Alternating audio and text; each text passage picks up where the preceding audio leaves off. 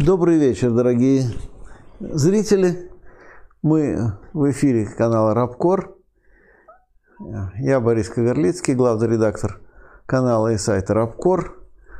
Вещаем мы из дома, и со мной, как всегда, мой кот Степан, который тут сидел немножко, ожидал стрима. Но сейчас, я думаю, он куда-то переместится, например, на спинку дивана. Да, вот даже немножко. Вот. Да, Степу вы видели, я надеюсь, он еще будет сегодня в эфире. И, так приятно начинать с котом, но, к сожалению, тема не очень приятная, потому что говорить нам придется в основном сегодня, конечно, про вот эту вот то ли будущую, то ли все-таки воображаемую войну России и Украины.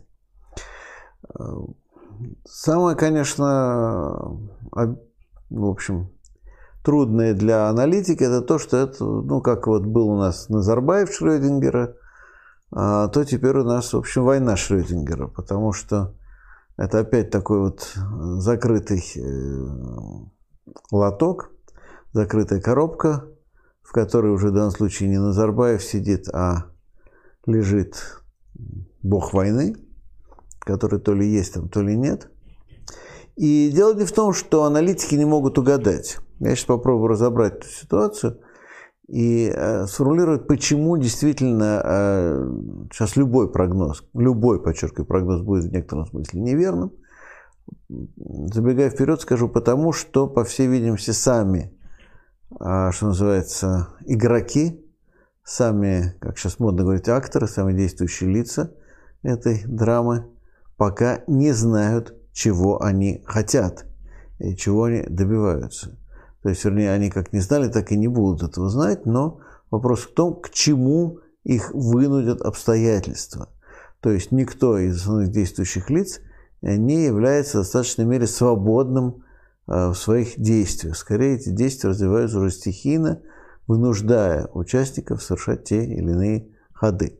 Но попробуем разобрать все-таки более или менее по порядку, потому что, опять же, есть, как мы знаем, два наиболее простых объяснения, опять-таки, которые в каждом случае за спиной за своей имеют определенный официоз, определенную идеологию и определенную, так сказать, определенный тезис, да, который отстаивается в соответствии с определенным интересом.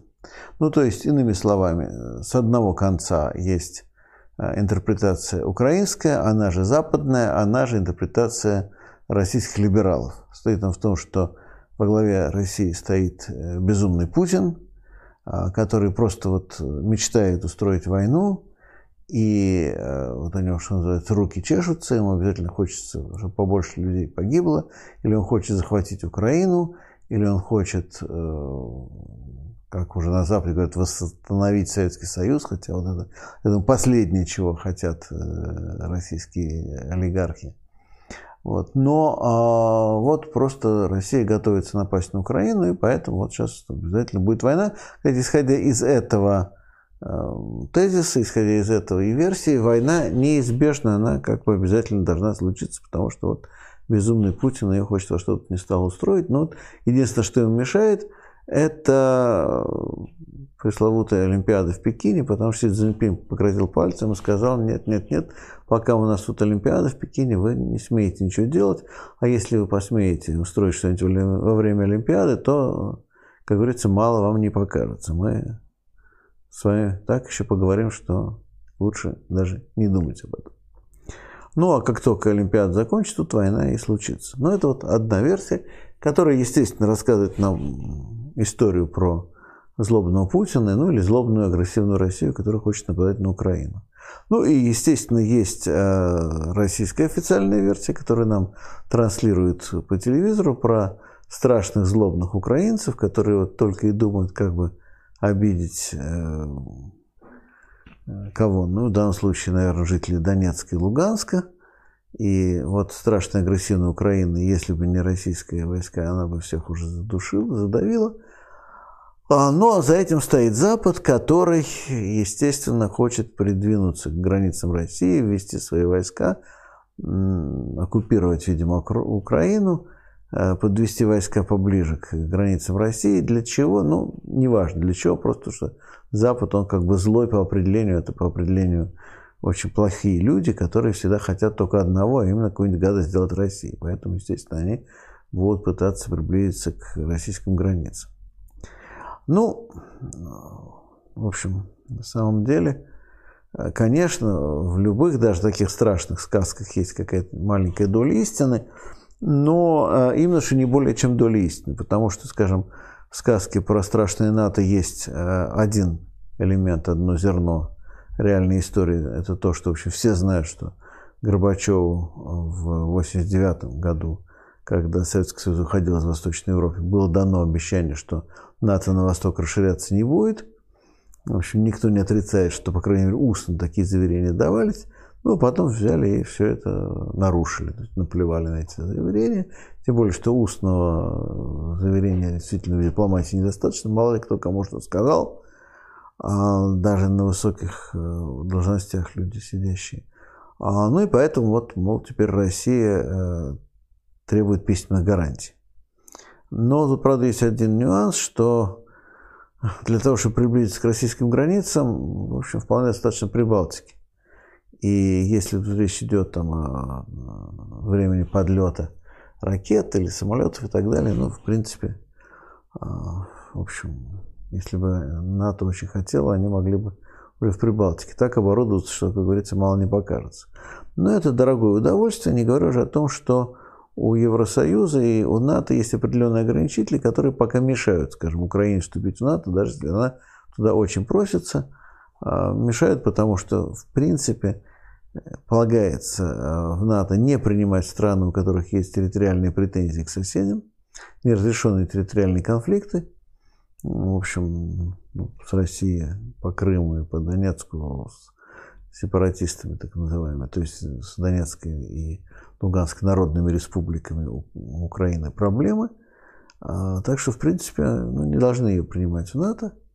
Хотя, тут есть одна оговорка, что, скажем, в уставе НАТО написано было, что членами НАТО могут быть только демократические государства. Но, тем не менее, Португалия при Салазаре была членом НАТО, ну, в силу, например, стратегической необходимости. То есть, если надо, можно нарушить собственный устав.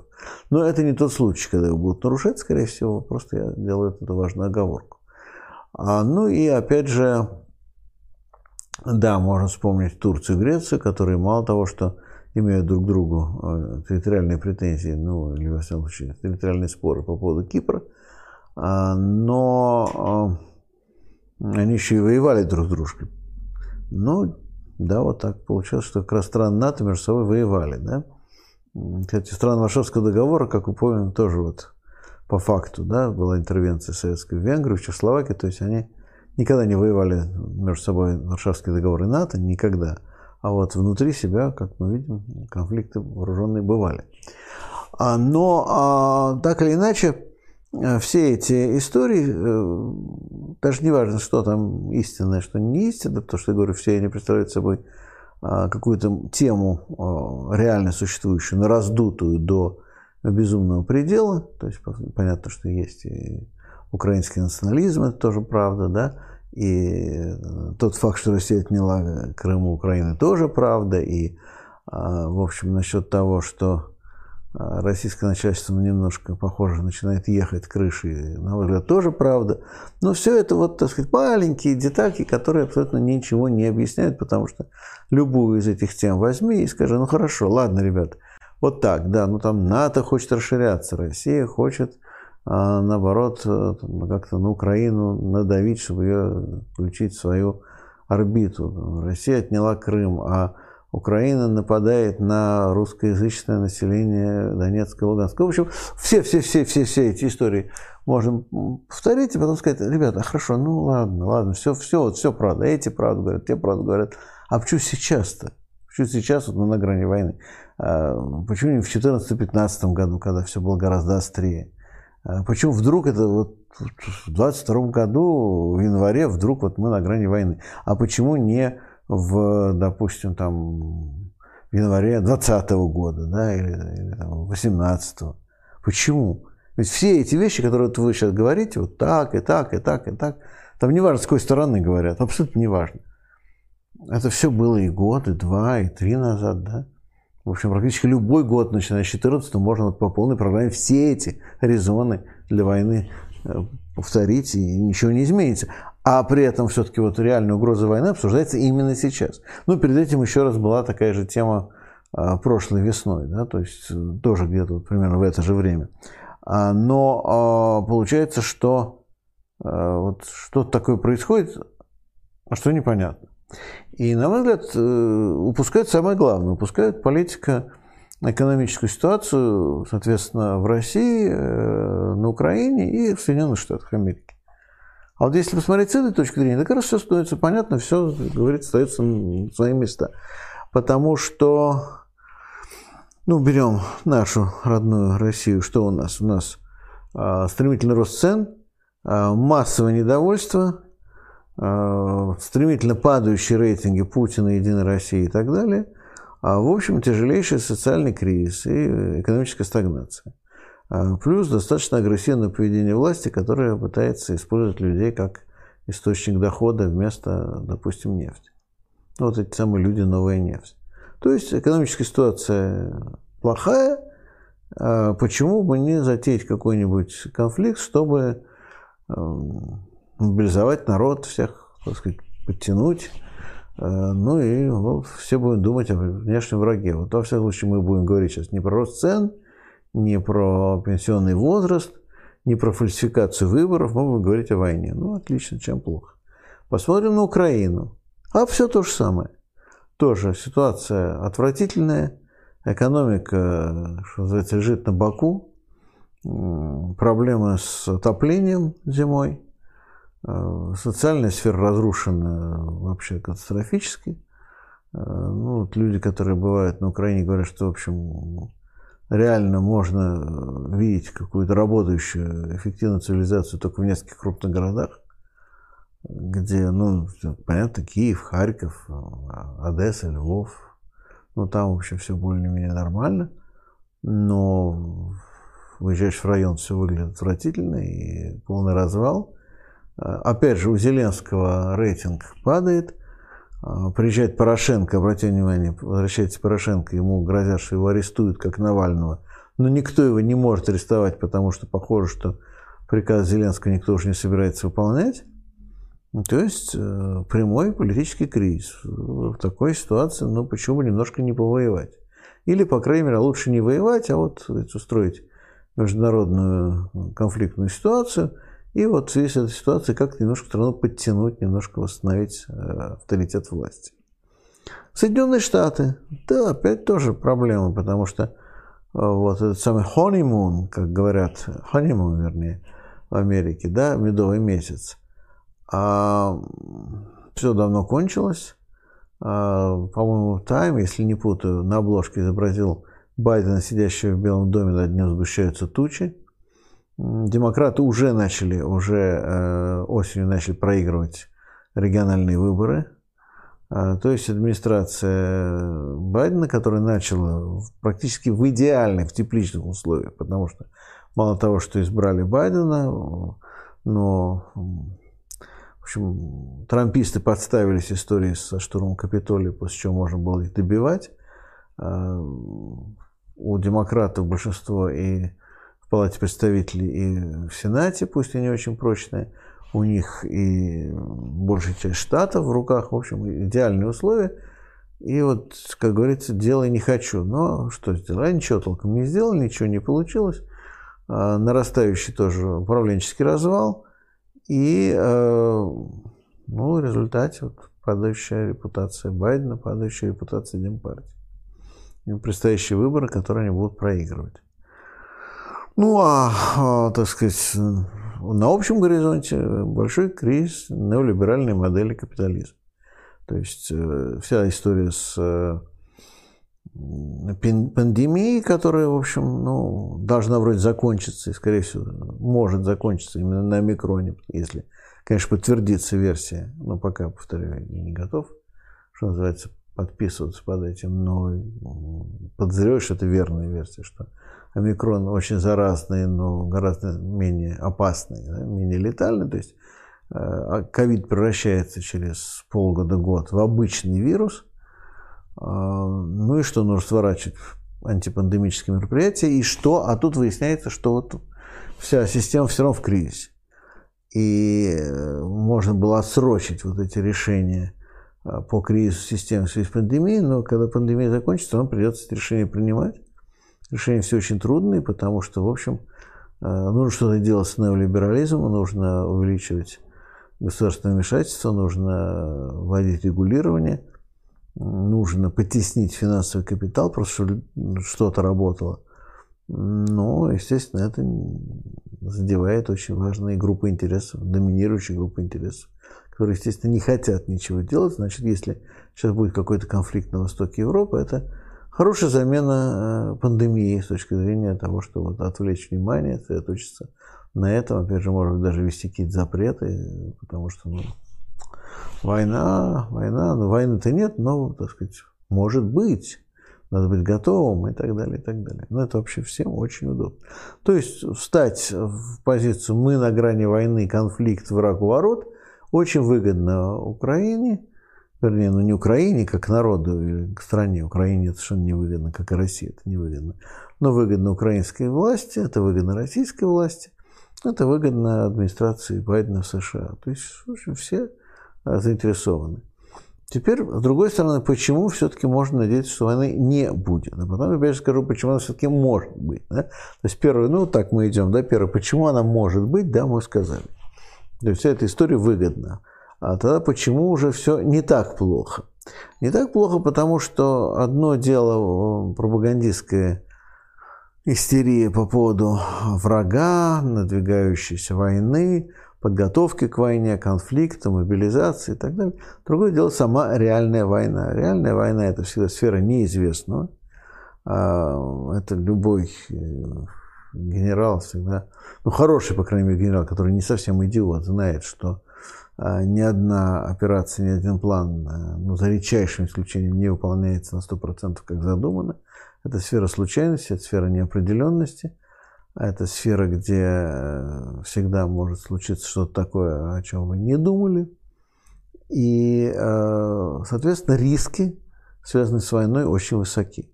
Причем даже для России, хотя, казалось бы, да, ну вот у нас военное преимущество перед Украиной неоспоримо. Да, неоспоримо, а тем не менее, начиная с там, вопросов об уровне командования и так далее, в общем, рисков более чем достаточно. Ну и плюс надо понимать, что да, одно дело соотношение сил в плане того, что украинская армия не может победить российскую армию, а другое дело, насколько в случае реальной войны наступит быстрый разгром украинской армии. Это совершенно не очевидно, особенно учитывая, что, в общем, кризис затягивается, и стороны готовятся долго и основательно, и какого-то эффекта внезапности здесь быть не может. Ну и не говоря о том, что у Украины есть, как ни странно, целый ряд козырей, которые она может использовать в случае реального военного конфликта, ну хотя бы, скажем, нанести удар по тому же самому Крымскому мосту, который разрушить, в общем, как говорят инженеры, не представляет большой трудности. Ну и что тогда будем делать, да, то есть даже если просто ценой этой войны будет разрушение Крымского моста, как единственного крупного объекта, который будет потерян в России, ну эта цена тоже не маленькая получается. И по деньгам, и по моральному ущербу и так далее. Ну, не говоря уже, повторяю о том, что там есть и другие возможности с украинской стороны. Ну, и надавали им кучу всякого оружия. Может, они не умеют им пользоваться, но что-то навезли. Ну, а с российской стороны тоже много проблем, потому что хорошо, предположим, начали воевать. Ну, да все хорошо, как Вастерман говорит. Да мы за 4 дня там всех покрошим, разгромим, там блицкриг устроим. Ну, я в блицкриг совершенно не верю, но предположим, я ошибаюсь. Вот устроили блицкриг, разгромили за 4 дня всю украинскую армию, все разбежались, попрятались. Что дальше делать? А что, вот, ну, где остановиться, куда идти? Но есть версия, что будут просто бомбить, да, Украину, вот такой американский вариант. Сухопутную наземную операцию проводить не будем, просто будем долго бомбить. Вот как американцы бомбили Ирак и бомбили Югославию, ну, отчасти Афганистан. Вот они долго-долго бомбили, а потом ну, начали наземную операцию, на которой же выбомбили вообще все, что только можно. Ну, во-первых, получилось у американцев, не факт, что получится у российского начальства, по одной простой причине. У американцев неограниченное количество боеприпасов. Надо просто понимать. Российская ВПК просто, скорее всего, не сможет произвести такое количество боеприпасов, тем более в таком объеме, когда речь идет не о маленькой Сербии или, в общем, все-таки небольшом Ираке, да, а о Украине, где просто, помимо всего прочего, очень большая территория, которую нужно все разбомбить. Она просто чисто технически, да, эта территория в разы больше. Но у американцев, повторяю, американской военной машины неограниченный доступ к боеприпасам. То есть, вот вы будете бомбить там неделю, 2 недели, месяц, у вас ничего не кончится. Так вот, я не раскрою никакой военной тайны, что это известная проблема, кстати, которая российская армия была еще и во время русско-японской войны, и во время Первой мировой войны. Вот, что количество всякого современного вооружения, тех же самых высокоточных ракет и всякой прочей интересной современной фигни, которую можно использовать, в России ограничено. И российский ВПК не может произвести эту всю эту амуницию, так сказать, в таком количестве, чтобы бесконечно долго кого-то бомбить, вот как это делали Соединенные Штаты. Поэтому просто такой сценарий тоже не получается. Но, предположим, вот все, всех выбомбили, все, всех победили, всех разгромили. Что делать с Украиной дальше? Ну, хорошо. Вот. Хотите там сменить режим на какой другой? Кого хотите поставить на место этих? Каким способом будете этих людей удерживать у власти? Потому что ну, нету там серьезной такой силы, которую можно было бы поддержать. А оккупировать Украину всю целиком или там до какого-то рубежа, там, что дальше? Присоединить, что не присоединить. Совершенно очевидно, что у российской элиты нет никакого сценария, нет никакой стратегии. Если бы стратегия была, кстати, ее можно было бы реализовать уже в 2014 году с гораздо большим успехом и меньшими потерями. И там возникает проблема. Да, ну хорошо, да, ну да, присоединяйте Украину, да, берите себе долг, ее, все ее проблемы, ну нормально. Нет, я, кстати, был бы не против помочь Украине таким способом. Это было, может, благо для Украины, но почему-то что-то мне подскажет, что российская власть не собирается вытаскивать на себе украинскую экономику, социалку, чинить дороги, и так, обеспечивать украинские города топливом и прочее, прочее.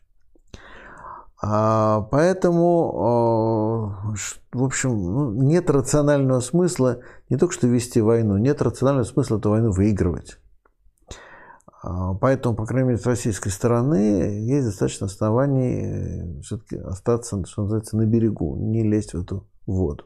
Ну, в Украине другие причины, то есть, действительно, зачем лезть в войну, будучи слабейшей стороной.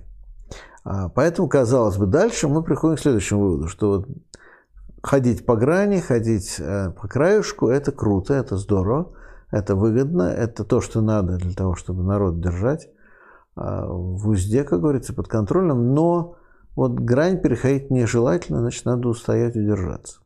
Но тут уже мы переходим опять к негативу. Тут есть две проблемы. Ну, первая проблема, которую, в общем, тоже все знают, что может что-то случиться непреднамеренное.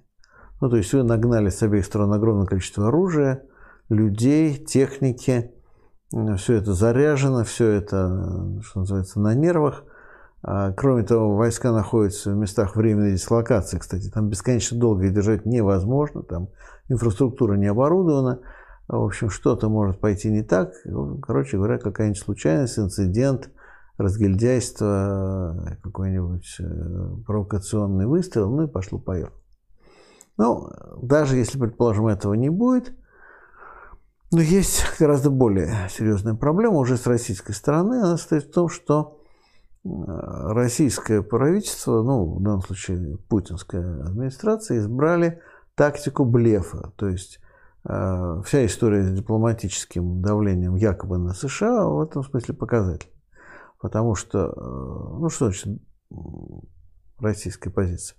Вот вы должны принять наши условия, если вы их не примете, то... А что то? Ну, мы вам покажем. Перейдем к военным или военно-техническим мерам. Каким, непонятно, но чем-то перейдем. Ну, очень, короче, начнем воевать. Ну, понимаете, блеф имеет смысл в двух случаях. Первый случай, когда вы твердо знаете, что у вашего оппонента нервы сдадут раньше. А во-вторых, блефовать можно только в том случае, когда у оппонента ресурсов, как минимум, не больше, чем у вас. Потому что в какой-то момент, когда вы все время повышаете ставки, то ваш оппонент говорит: все, я больше не могу повышать ставки, и бросает карты. То есть он даже смиряется с возможным проигрышем, потому что для него непредсказуемо, неограниченно растут риски. Но парадокс в том, что сейчас все наоборот. То есть, во-первых, и американцы, и в какой-то степени украинцы прекрасно, верхушки, я имею в виду, политики, прекрасно понимают, что происходит в Москве, что Кремль блефует. А во-вторых, ну, у кого ресурсов-то больше? Я только что говорил даже просто про боеприпасы, про размеры военной машины. И ресурсное обеспечение военной машины — это очень важно, потому что в России может быть такое прекрасное оружие, его очень, может быть, здорово сделали, и вот показали на стендах, и даже есть опытные образцы, и даже какие-то образцы поступили в войска, но просто вот если американцы это делают, они, ну, делают там в 10, 20, 50, 100 раз больше, да? То есть у них серии совершенно другие, что поступило в серию, так серия в Соединенных Штатах — совершенно другая серия. Вот. И то же самое касается боеприпасов, то же самое касается денег, то же самое касается чего угодно. То есть у вас оппонент, который может повышать ставки практически бесконечно. И более того, у нас еще оппонент, которому по большому счету все равно, будет в России и Украине война или нет. Потому что если вы адресуетесь к Соединенным Штатам в качестве основного оппонента, не к Украине на самом деле, да, именно к США, то тот же Байден скажет: ну а что? Пусть повоюют, что-то такого. Нормально, посмотрим, как они там будут друг друга убивать. Очень интересно. Тем более, есть какие-то проблемы, опять же, они же в Европе будут, на другом полушарии. Ну, если там, опять же, в Евросоюзе будут какие-то неприятности, так, может, оно и к лучшему, по крайней мере, не наши это проблемы. Вот, поэтому, ну, давайте, играйте в эту игру, пожалуйста. Собственно говоря, поэтому мы и получили уже вот сейчас ответ от НАТО и от США практически издевательский на требования России. Причем тут есть еще любопытная вещь, которую вчера как раз я услышал от Олега Барабанова. Ну, Олега Барабанова наши зрители хорошо знают. Он не один раз был у нас на стримах в Рабкоре. Мой хороший знакомый, профессор МГИМО, то есть человек, который занимается дипломатией профессионально, он говорит: странная вещь. Россия предъявила вот эти требования Западу, но предъявила их так, что МИД опубликовал заранее проект договора. Такого вообще в дипломатии не делается, потому что проект договора предполагает взаимные уступки, а тот проект, который опубликовала Россия, не предполагает никаких уступок с российской стороны. То есть это практически призыв к одностороннему разоружению, одностороннему уступку Запада. Понятно, что либо такой договор будет отвергнут, либо та сторона скажет: ну, давайте, мы готовы принять целый ряд ваших условий, а что вы со своей стороны нам предложите? То есть начинается торг, в результате торга приходит к какому-то компромиссу, и этот компромисс в результате точно будет гораздо менее выгодным, чем то, что написано в этом договоре. Именно поэтому подобного рода предложения никогда не публикуют заранее, чтобы потом не признавать, что пришлось уступать. И вдруг это публикуют. Ну и дальше Олег, вчера вот мы с ним вместе были на Real News Network, американский кабельный, не кабельный, а интернетовский левый канал. И он говорит: ну, одно из двух. Или это люди тотально некомпетентные, то есть не знающие азов дипломатии у нас в МИДе сидят, либо они заранее считают или заранее знают, что никто ничего не подпишет. Ну, на мой взгляд, может быть сразу и то, и другое одновременно. Хотя, повторяю, Олег тоже как человек не мог говорить, не, ну неужели они такие некомпетентные? Я в это не верю. Я верю, что они просто тотально некомпетентны. Но это не главное. Главное то, что вот это никто не подписал, подписать это невозможно. И, соответственно, дальше, что происходит с блефующим игроком, он подходит к той ситуации, когда ему нужно чем-то подтверждать свой блеф. Ну, и, в общем, можно считать, что Кремль сам себя запер вот в эту ловушку. То есть сейчас отступить, отыграть назад, это значит все-таки признать неудачу. Мы чего-то хотели от Запада, ничего не добились, но теперь отводим войска. То есть подняли бучу, подняли крик, подняли шум, подняли истерику. А потом пошли назад. И что? Значит, смирились, проиграли без войны. Либо начинать всю ту же самую войну, ну и дальше вот понятно, что ничем хорошим это не кончится. Так что риск, как я уже сказал, именно стихийного развития событий. То есть события развиваются сами по себе и ставят игроков в некоторую ситуацию, когда уже они оказываются вынуждены совершать те ходы, которые, может быть, и не собирались совершать первоначально. Довольно стандартная, довольно типичная ситуация. Ну и, наконец, да, мы знаем уже в том же генерале СВР было опубликовано, что 18-го будут провокации, а после этого будет российский ультиматум Украине, ну и 21-го где-нибудь начнется уже авиационная операция, бомбежки, удары с воздуха по украинским объектам, но не наземные операции. Вот так они пишут. Насколько этому можно верить? Во-первых, мы это скоро проверим. Во-вторых, кто-то верит. Вот сейчас мы видели, как Поклонская, после того, как генерал СВР написал, что ее могут похитить или убить на Кабо-Верде, решила не проверять и решила отказаться от поста посла. Но тут есть другая любопытная вещь, что, в принципе, даже если, допустим, генерал СВР опубликовал правду, то есть вполне возможно, что теперь скажут в Кремле или в Министерстве обороны, все, наши планы раскрыты, не будем же мы действовать по плану, который вообще известен всему миру. Тем более, этот план включает тайные операции. Но это если нету твердой решимости или если нету неизбежности, необходимости все равно действовать без вариантов, все равно придется это выполнять, потому что, а что делать? Вот, просто другого плана все равно нет, и переделать их не удастся, возьмем выполним. А может быть, все это уже провокация уже со стороны авторов генерала СВР. Кстати, за последнее время кое-что подтвердилось. Например, они писали, что планируется Грызлов на пост посла России в Белоруссии. И таки его на этот пост назначили, независимо от того, что он писал генерал СВР. Вот. Я, опять же, не оцениваю, насколько точны и добросовестны их прогнозы. Это совершенно отдельная тема, но так или иначе это, как говорится, подливает масло в огонь и повышает уровень ожиданий. Но давайте представим себе, что это, если неверная информация, то, по крайней мере, информация или история, которая строится на более-менее адекватной оценке процесса.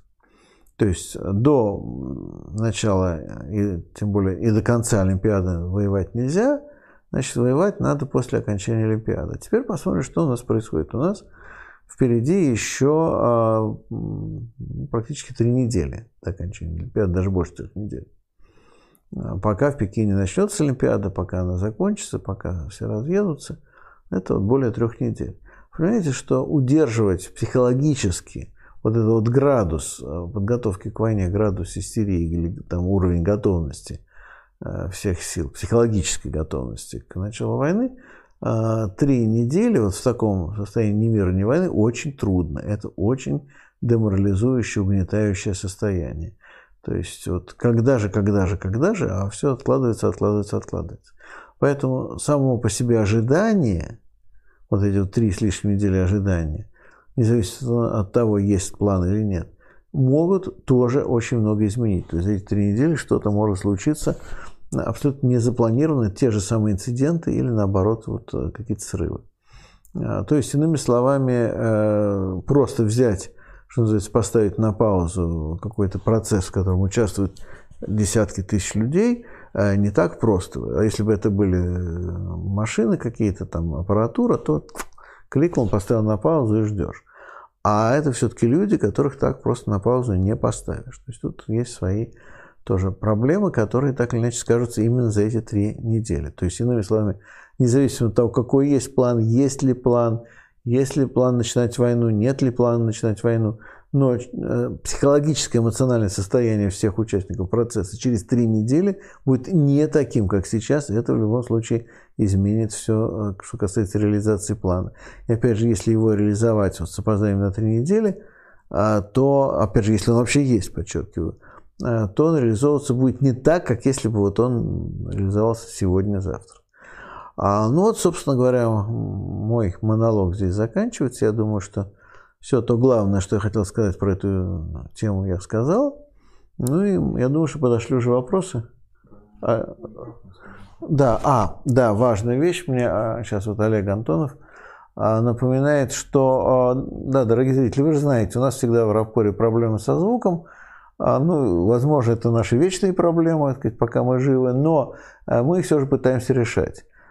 И в данном случае у нас есть план закупить новое оборудование для домашних стримов, именно для улучшения качества звука.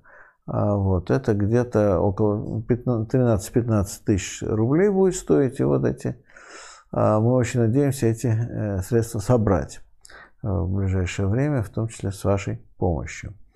Так что я знаю, что это не уловка. Я знаю, что люди любят донатить на что-то конкретное. Но поверьте, это не уловка, нам действительно нужно это приобретать. Ну и плюс к тому у нас есть, как вы знаете, текущие необходимые траты, с которых, в общем, мы пока справляемся, но это все достаточно напряжено. Поэтому, дорогие зрители, очень прошу вас все-таки посылать пожертвования и, опять же, в том числе даже не обязательно ограничиваться этими 13-15 тысячами, о которых я сейчас говорю, потому что нам нужны деньги на другие расходы, на аренду офиса, на студию, вернее, ну и так далее. Ну, я думаю, что вопросы уже подошли, и давайте пойдем по вопросам. Так, тут 2 вопроса. Я сейчас озвучу их, так сказать, скопом, потому что они об этом тоже. Владимир Александрович пишет: я тут смотрел Камолова в гостях у Красовского, вот Антонина на Rush Today, и прямо ужаснулся тем вещам, которые Антон Красовский говорит в начале. А он все-таки официальная пропаганда. Но тут, судя по комментариям этого Владимира Александровича, что Красовский что-то нелестное говорит про украинцев в плане войны, что там будут их, ну, в общем, насилие по отношению к ним и так далее и тому подобное. Ну, Красовский, на мой взгляд, достаточно опустившаяся личность. Ну, во-первых, на мой взгляд, я лично с ним, к счастью, не знаком, но то, что я читал про него и то, что я видел в интернете, в общем, наводит на такие нехорошие представления. Мне, кстати, недавно тоже от них звонили и к ним приглашали, я отказался. Потому что все-таки, мне кажется, сидеть с Красовским вместе, но это не очень хорошая идея. Вот. Так, ну и как раз второй вопрос по этой теме. Спрашивает Борис Юрьевич, а вас уже пригласили на интервью к Красовскому? Если пригласили, то пойдете? И как вы думаете, зачем Rush Today нужна эта серия интервью с левыми блогерами? Нет, ну я сказал, я уже отказался. И, в общем, не знаю, зачем им нужно, я думаю, что потому что к ним уже больше никто не идет. Почему я отказался? Ну, потому что, во-первых, потому что я просто не хочу, чтобы потом сказали, что я, не знаю, продался власти и так далее. Потому что, Платошкин пошел туда, и тут же сказали, Платошкин продался. Кстати, да, при том, что я говорю, вы знаете, я очень критично отношусь к Николаю Николаевичу Платошкину, но я думаю, что в данном случае это было неправдой. И не хочу быть в этой же ситуации. Вот и все. Хоть могли через это шоу передать Симонян. Подарок? Да. Ну, разве что, да. Подарок. Тот еще, конечно. Да. Так, добрый вечер, Борис Юрьевич. Что вы можете сказать об Анне Степановне Политковской? Желаю удачи и успехов. Политковскую я знал, когда я работал в «Новой газете». Правда, не очень много с ней общались, потому что в разных очень плоскостях находились, так что сталкивался с ней так не очень активно. Мне она оказалась человеком, который очень искренне переживал и думал то, что она писала. То есть не вижу причин сомневаться в ее добросовестности журналистской. А при этом, конечно, она не то что была каким-то выдающимся аналитиком или как-то глубоко понимала суть происходящего конфликта, но очень хорошо его переживала, пропускала через себя, как-то вот сочувствовала, естественно, чеченским страдающим чеченским, так сказать, людям. Иногда это принимало характер такой, что говорит, что она и боевикам сочувствует. Но мне кажется, она больше сочувствовала именно гражданскому населению. Ну, в общем, она произвела на впечатление человека смелого, достойного и убежденного в своей правоте. Так что, да, конечно, жалко ее. Так. И тут вот, раз вы немножко сказали про чеченские войны, тут вопрос в чат. Скажите, пожалуйста, где можно найти подробную информацию, то есть подробную истинную историю 90-х, 2000-х годов и обеих чеченских войн? Есть ли такие источники? Ну, отчасти, подчеркиваю, об этом писал Георгий Дерлюгян. Он, собственно, вообще про Кавказ писал, про Первую Карабахскую войну он писал, и отчасти про Чечню. Вот почитайте его работы 90-х годов. То есть, по крайней мере, про Первую Чеченскую войну, я думаю, он писал довольно... То есть, не думаю, я точно знаю, что он писал довольно много. И, ну, так и социологически, антропологически. То есть, не публицистику писал, а именно вот аналитику. Так что, ну, из того, что серьезно, можно, так сказать, непредвзятые тексты, серьезные. Мне кажется, это, конечно Дерлюгян в первую очередь. Так, тут Иван Чеп пишет. Борис Юрьевич, не зовите Шульман на стрим. Она снялась в дурацком ролике про вынос Ленина. Ваша оценка, почему либералы не могут удержаться от того, чтобы не напомнить про себя то, что и так все знают? Ну, Шульман в любом случае уклонилась от наших приглашений неоднократных, поэтому даже не очень понимаю, что там дальше с ней делать. А я же не могу за ней бегать, что называется. Ну, как-то и возраст не тот, и положение не то, чтобы за ней как-то бегать. А вообще, не знаю, вот с мавзолеем какая-то очень глупая история. Вот я все время по поводу выноса Ленина из мавзолея, я все время думаю, ребята, а вы... Помните вообще, что такое мавзолей? Мавзолей – это гробница. В данном случае гробница Ленина, понимаете? То есть, вот что вы хотите, вынести тело из гробницы, оставить гробницу пустой, тогда нужно сносить мавзолей целиком. Что за вынос тела-то? Вот. Ну, можно еще и раскопать тело, да, где-нибудь. Что-нибудь тело, да? То есть, из склепов выносить тела. Ну, полный бред, да? Вот. Так что я даже не вдаюсь в подробности, так сказать, идеологически, но это чисто, так сказать, семиотически, что называется, просто по факту. Это очень глупая инициатива, потому что из гробницы Ленина унести почему-то Ленина. Ну, а кого туда положите вместо Ленина тогда? Это же гробница, значит, кого-то надо другого вместо Ленина положить. Тогда скажите, кого туда собираетесь положить на место Ленина? Тоже хороший, интересный вопрос. Или кто-нибудь сам собирается сюда увлечься, это тоже интересно. Так... У вас спрашивают, Борис Юрьевич, смотрели ли вы фильм 2017 года под названием «Короче, об уменьшении людей»? Нет, не смотрел. Так, хорошо. И сейчас последний. Вот. Михаил Смирнов прислал донат с сообщением на новый микрофон. Спасибо большое, Михаил. Так, переходим сейчас к донатам. Угу. Так. Спрашивают. Добрый вечер, Борис Юрьевич. Почему не подключить возможность комментировать посты в своем телеграм-канале? Это, видимо, как Горвицкий Лайтов. Да, наверное, надо это сделать. Я просто, честно говоря, не задумывался, как это технически сделать. Потому что раньше, когда я начинал канал, по-моему, такого даже не было, такой опции. А сейчас просто, ну, некогда было заботиться. Спасибо за подсказку. Я думаю, что это сделаю в ближайшее время. Это, кстати, повышает активность и увеличивает посещаемость. Так что это вполне правильное предложение. Следующий донат на микрофон. Хотел напомнить, что вы хотели дать возможность Кровецкому и Сафронову провести стрим в вашей студии, о чем сами говорили первому, когда он был у вас в гостях. Ну, вот они должны попросить, сказать: ребята, пожалуйста, дайте такую возможность, мы это сделаем. Просто уже, как говорится, мячик на их половине поля. Так. Следующий вопрос. Не кажется ли вам, что одна из проблем современного левого движения коренится в 20-м съезде, так как левые боятся прибегать к репрессиям, в том числе внутрипартийным, и проигрывают все? Самый свежий пример — Джереми Корбин. Ну, понимаете, прибегать к репрессиям и просто исключить из партии некоторых людей, которые делают гадости, это не совсем одно и то же. Потому, знаете, вот это мне напоминает знаменитую историю. Я, может быть, что-то путаю, кстати, если меня поправят, если востоковеды, может, я путаю. Но когда-то мне рассказали, что в Бирманской коммунистической партии было только два вида взысканий. А именно исключить из партии и исключить вообще.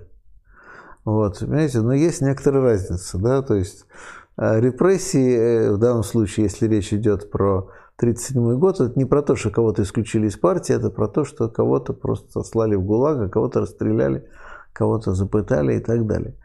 И это явно не те методы, которые можно развивать внутрипартийную демократию. Что касается Джереми Корбина, то, ну, действительно, он проявил удивительную терпимость к своим врагам, но, опять же, я думаю, тут дело не только в его терпимости или демократизме. Потому что, да, постоянная история, что левое крыло либористов ведет себя по-демократически, играет по-честному, а правое крыло интригует, устраивает какие-то закулисные игры, провокации против собственной партии и так далее. Это и все известно. Но, а я думаю, тут дело не только в терпимости и демократизме. Дело в том, что само левое крыло корбинистов в либористской партии было очень разобщено. В нем были несколько очень друг друга не поддерживающие группировки. Они все поддерживали Корбина, но находились в очень острых, иногда враждебных отношениях друг с другом. Поэтому я думаю, что есть еще вторая сторона. Если начать партийные чистки, начать кого-то исключать и прорабатывать, и кого-то там снимать с постов и прочее, то это могло захватить и левое крыло, которое могло перегрызться внутри себя. И могло иметь обратный эффект, то есть дело еще в политической целесообразности. Так, следующий, да? Да. Так, следующий вопрос. Будет лучше, если Китай и США оба потерпят сокрушительное поражение в новой холодной войне? Ну, я думаю, что это был бы хороший выход, да, потому что если холодная, подчеркиваю, война закончится в ничью, и, в общем, это нанесет удар по, с одной стороны, по американской гегемонии, а с другой стороны, Китай не сможет стать новым гегемоном, что, кстати, более чем возможно, именно что у него не получится стать новым гегемоном, то, да, это был бы не худший вариант для человечества. Я согласен. Как вы считаете, не достигла ли репутация современной России уровня Советского Союза в негативном ключе понимания этого слова? Нет, не достигла, потому что она значительно хуже. Я же объясню. Дело в том, что Советский Союз даже в худшие времена имел не такую уж плохую репутацию. По одной еще причине, что советские чиновники, вот что бы там мы про них ни говорили, они хотя бы знали, что у них есть репутация. Знаете, допустим, почему, предположим, да, вот сколько там говорят про Сахарова, вот ругают его, а смотрите, его... Допустим, советское руководство не решалось посадить в тюрьму. Почему? Потому что репутация, потому что это ударит по репутации СССР. В итоге его сослали в Горький, но сослали в Горький именно вот, чтобы он там не общался с иностранцами. То есть его же не арестовали, ну просто его удалили из информационного поля таким образом. Ну, да, это, конечно, тоже можно назвать репрессиями, но это все было сделано очень осторожно. Потому что даже для какого-нибудь Михаила Суслова репутация Советского Союза имела значение. То есть они знали, что репутация плохая. Они знали, что Советский Союз все ругают. В том числе ругают коммунисты западные, в том числе ругают так называемые друзья Советского Союза, которые, в принципе, неплохо относились. Но вот каждый раз, когда что-нибудь такое отчебучите, они скажут, что нет, это все, вот это мы не поддерживаем. Потому что они уже заботятся о своей репутации, чтобы она не пострадала. Это все принимали во внимание, и поэтому все-таки советское руководство держало себя в руках и, в общем, какие-то вещи себе не позволяло сделать. Это первое. Второе – это репутация Советского Союза в третьем мире. Сейчас этого уже нет, но еще лет 10 назад, тем более 15, приезжаешь в какую-нибудь арабскую страну, там тоже говорят: «О, да как мы любим Советский Союз, уже Советский Союз нет, мы знаем». Ну вот мы учились, причем не обязательно в России, да, кто-то учился в Харькове, кто-то в Ташкенте. «Ой, вы там нам построили завод, вот вы нам еще что-то сделали». То есть советская помощь странам Африки и Азии была реальной, значимой и ценилась. И это перекрывало какие-то другие репутационные проблемы. А вот с чем может современная Россия похвалиться? Ну, где-то какие-то российские олигархи, конечно, кое-что строят, они строят не для этих стран. Они строят не для общественного сектора, не для населения этих стран. Они строят для себя какие-то объекты. И в основном, что они, ну, кроме того, что они там где-то построили какой-то завод, повторяю, для себя, то есть, который им же и принадлежит. Подчеркну, потому что Советский Союз строил и отдавал, да, а эти строят для себя. Но и то, строят они очень мало, зато приезжают головорезы с ЧВК Вагнера, ну и это, в общем, немножко не совсем то. Поэтому Советский Союз, даже, вот, скажем, когда была история с корейским авиалайнером, вот эта скандальная, а еще какие-то такие нехорошие истории после войны в Афганистане, все равно репутация была значительно лучше. Да в том же Афганистане, да, все равно, вот сейчас даже были интервью с муджахедами, которые воевали против Советского Союза, там говорили: ну, все-таки советские хоть что-то делали, а вот потом пришли американцы, ничего не сделали, ничего не построили, ничего нам не создали. Опять же, кстати говоря, не потому, что американцы такие плохие и злобные, а потому, что американцы по-другому думают. Потому что советские приходят и говорят: так, мы вам построим то-то, то-то, то-то, потому что у нас по номенклатуре полагается, что в каждой стране это было. А американцы приходят и говорят: а мы вам дадим институт свободного рынка, вот мы вас научим, так сказать, посредине Азии ловить рыбу, да, как в известном анекдоте, не анекдоте, в известной притче, да, что мы вам удочку дадим всем, но у вас, правда, рек нет, ну и рыбы у вас нет, но удочки мы всем дадим. И вот свободный рынок, все эти институты, они сами вас сделают богатыми, а не получается.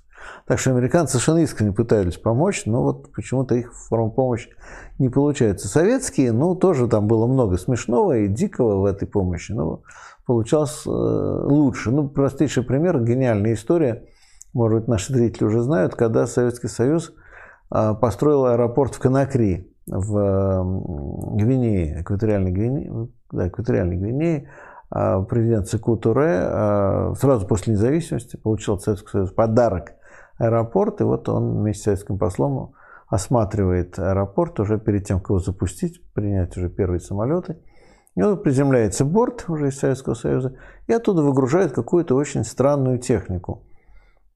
Секу Туре говорит: что это, что такое? Как, что это за странное такое оборудование непонятное? А посол как-то жмется, ему очень неудобно. И потом он говорит: снегоочистители привезли. Ну, потому что аэропорт был построен по сибирскому проекту. И по полному комплекту все, что полагается в Сибири, было поставлено в экваториальную Гвинею. Но в любом случае, ну, привезли снегоочистители, конечно, это смешно, но аэропорт же построили все-таки, да, то есть польза была, да, польза была какая-то, да. Да.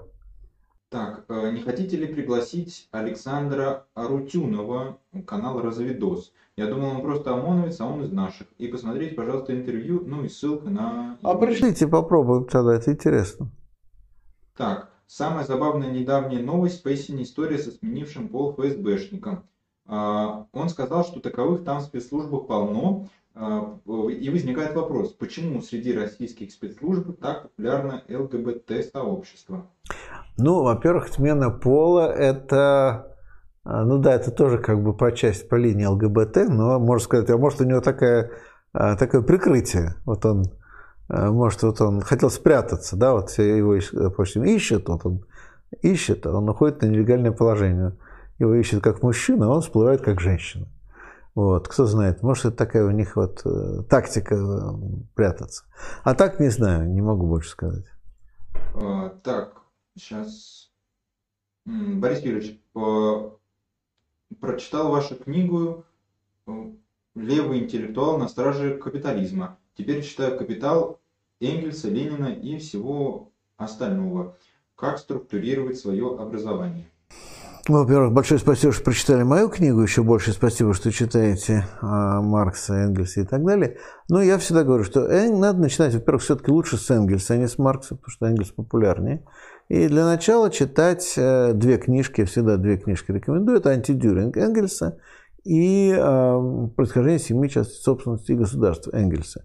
Опять же, про вторую книгу говорят, что она устарела отчасти, но уже я вам предлагаю… Во-первых, не так, что она устарела, а во-вторых, я же предлагаю ее читать не для того, чтобы стать антропологом профессиональным, а для того, чтобы как бы вот войти, так сказать, в историческую концепцию Энгельса. А потом уже дальше читать более трудные работы Маркса, на мой взгляд. Правильно вот так, какая-то последовательность. Видел на канале Дианы Кади Фрика Федорова. Пугает то, какие комментарии под данным роликом. Это легендарная ботаферма или же общество сплошь болваны?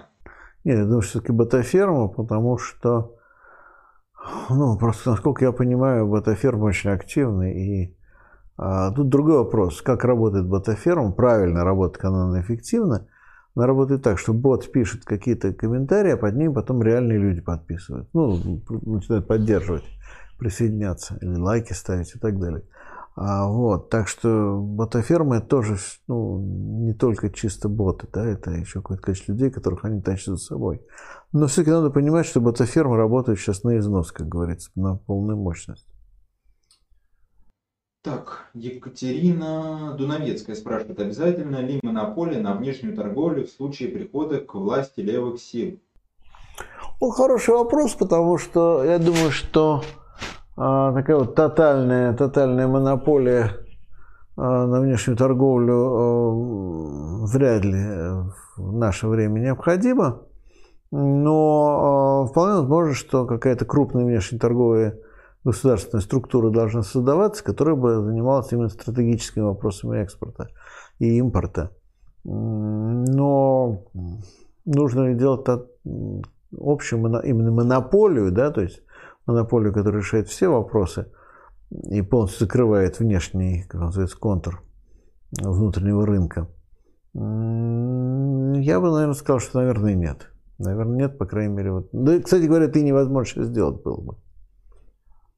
Как вы относитесь к разбору Шульман со стороны Рудова? Знаете, я его так и не посмотрел, хотя несколько человек мне его присылали, ссылки, и вот я как раз на эти выходные собирался посмотреть. Я так понимаю, что нашел много всяких нелепостей, высказанных Шульман. Могу в это поверить, но мне нужно посмотреть вот за выходные как раз. Так. На какой площадке лучше всего донатить каналу с точки зрения комиссии, доступа к поступившим средствам и так далее? Вообще, по-моему, Бусти наиболее… По-моему, мне говорили, что Бусти наиболее эффективно в плане меньших комиссий, меньшей потери, так сказать, средств. Да? Поэтому, наверное, лучше Бусти. Да. Или Donation Alerts, вот второй по… Second best, как говорят англичане, да, второй вариант. Потому что это тоже хорошо. Плюс, опять же, некоторые люди прямо на мою карточку, которая здесь указана, посылают деньги. И, прямо указывают, что они там типа Рабкор молодцы. И, тогда, соответственно, естественно, как вы понимаете, эти деньги идут на Рабкор, а не мне. Но лучше донатить везде. Или там, где вам удобнее. Так, Борис, расскажите что-нибудь на отвлеченную от революционной повестки тему. Например, любите ли вы фантастику, фильмы, сериалы, книги? И что можете посоветовать с высоты своего опыта в этом жанре, в жанре фантастики? Ну, понимаете, про фантастику лучше всего мог бы сказать мой покойный отец Юлий Иосифович Кагарлицкий, который написал, на мой взгляд, в общем, по-своему классическую книгу под названием «Что такое фантастика?». Это еще 60-е годы, по-моему, или году в 70-м она вышла. В общем, она вышла достаточно давно, но если вам удастся ее найти, то я думаю, что вам будет интересно. Эта книжка, ну, в основном про англоамериканскую, англоязычную фантастику написана была. Ее перевели потом на несколько языков, на немецкий, на испанский, на польский, по-моему. Вот, то есть она вышла, причем еще в те времена, да, еще вышла за границей. И поэтому, кстати говоря, я читал очень много фантастики именно той, тогдашней еще, потому что у папы была просто фантастическая библиотека научной фантастики. То есть все то, что было на русском языке, естественно, было у него в этой библиотеке, и очень большая часть там, много по-английски. Ну и немножко там были японцы, например, кстати, Саки Камацу, было же два очень известных японских фантаста, Санити Хоси и Саки Камацу. Ну, Саки Камацу такой был более серьезный. Санити Хоси, он немножко похож был на Шекли. Вот как вот в англоязычной литературе Шекли, а так и в японской фантастике Санити Хоси. То есть такая вот ироничная, комичная, такие гротескные немножко истории. Вот. И Камацу приезжал в Москву. Это вот, если хотите, смешно, расскажу смешную историю. Камацу приехал в Москву, ну и вот папа его водил по Москве, и меня взял с собой, бродили по городу, но потом подустали и сели в метро, а было уже поздно вечером, почти никого в вагоне не было, мы сидим и, естественно, разговариваем по-английски. Разговариваем, потом какой-то подвыпивший мужичонка к нам подсаживается и говорит: слушайте, а почему вот вы с ним по-английски разговариваете? А папа говорит: ну как, почему? Потому что он японец, вот японского мы не знаем, поэтому говорим по-английски. На что мужик говорит: а я-то думал, товарищ из Казахстана. Вот, так что вот из-за товарища из Казахстана я запомнил. Вот, сейчас это очень актуально звучит. Вот, так что да, я читал достаточно много, но, конечно, очень любил именно Шекли. Ну, понятное дело, что все, понятно, было Брэдбери и Артур Кларк, который, кстати, меньше любил, ну и много другого всего. Вот, а из теперешнего, потом я очень долго не читал такой литературы, потом мне как-то вот попался в руки Сапковский и первая часть вот этого саги о Рейн-Иване «Башня шутов» на Рентурм.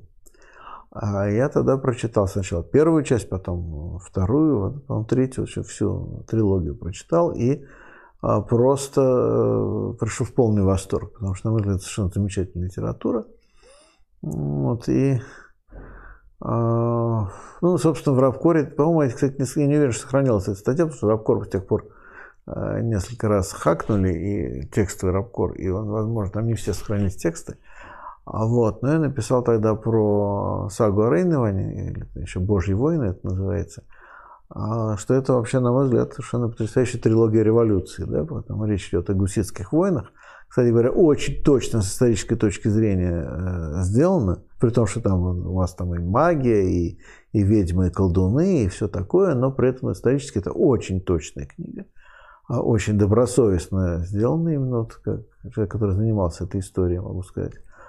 Вот, и вот он показал именно историю революции через гуситские войны, на взгляд, блестящая совершенно вещь. Очень ее люблю.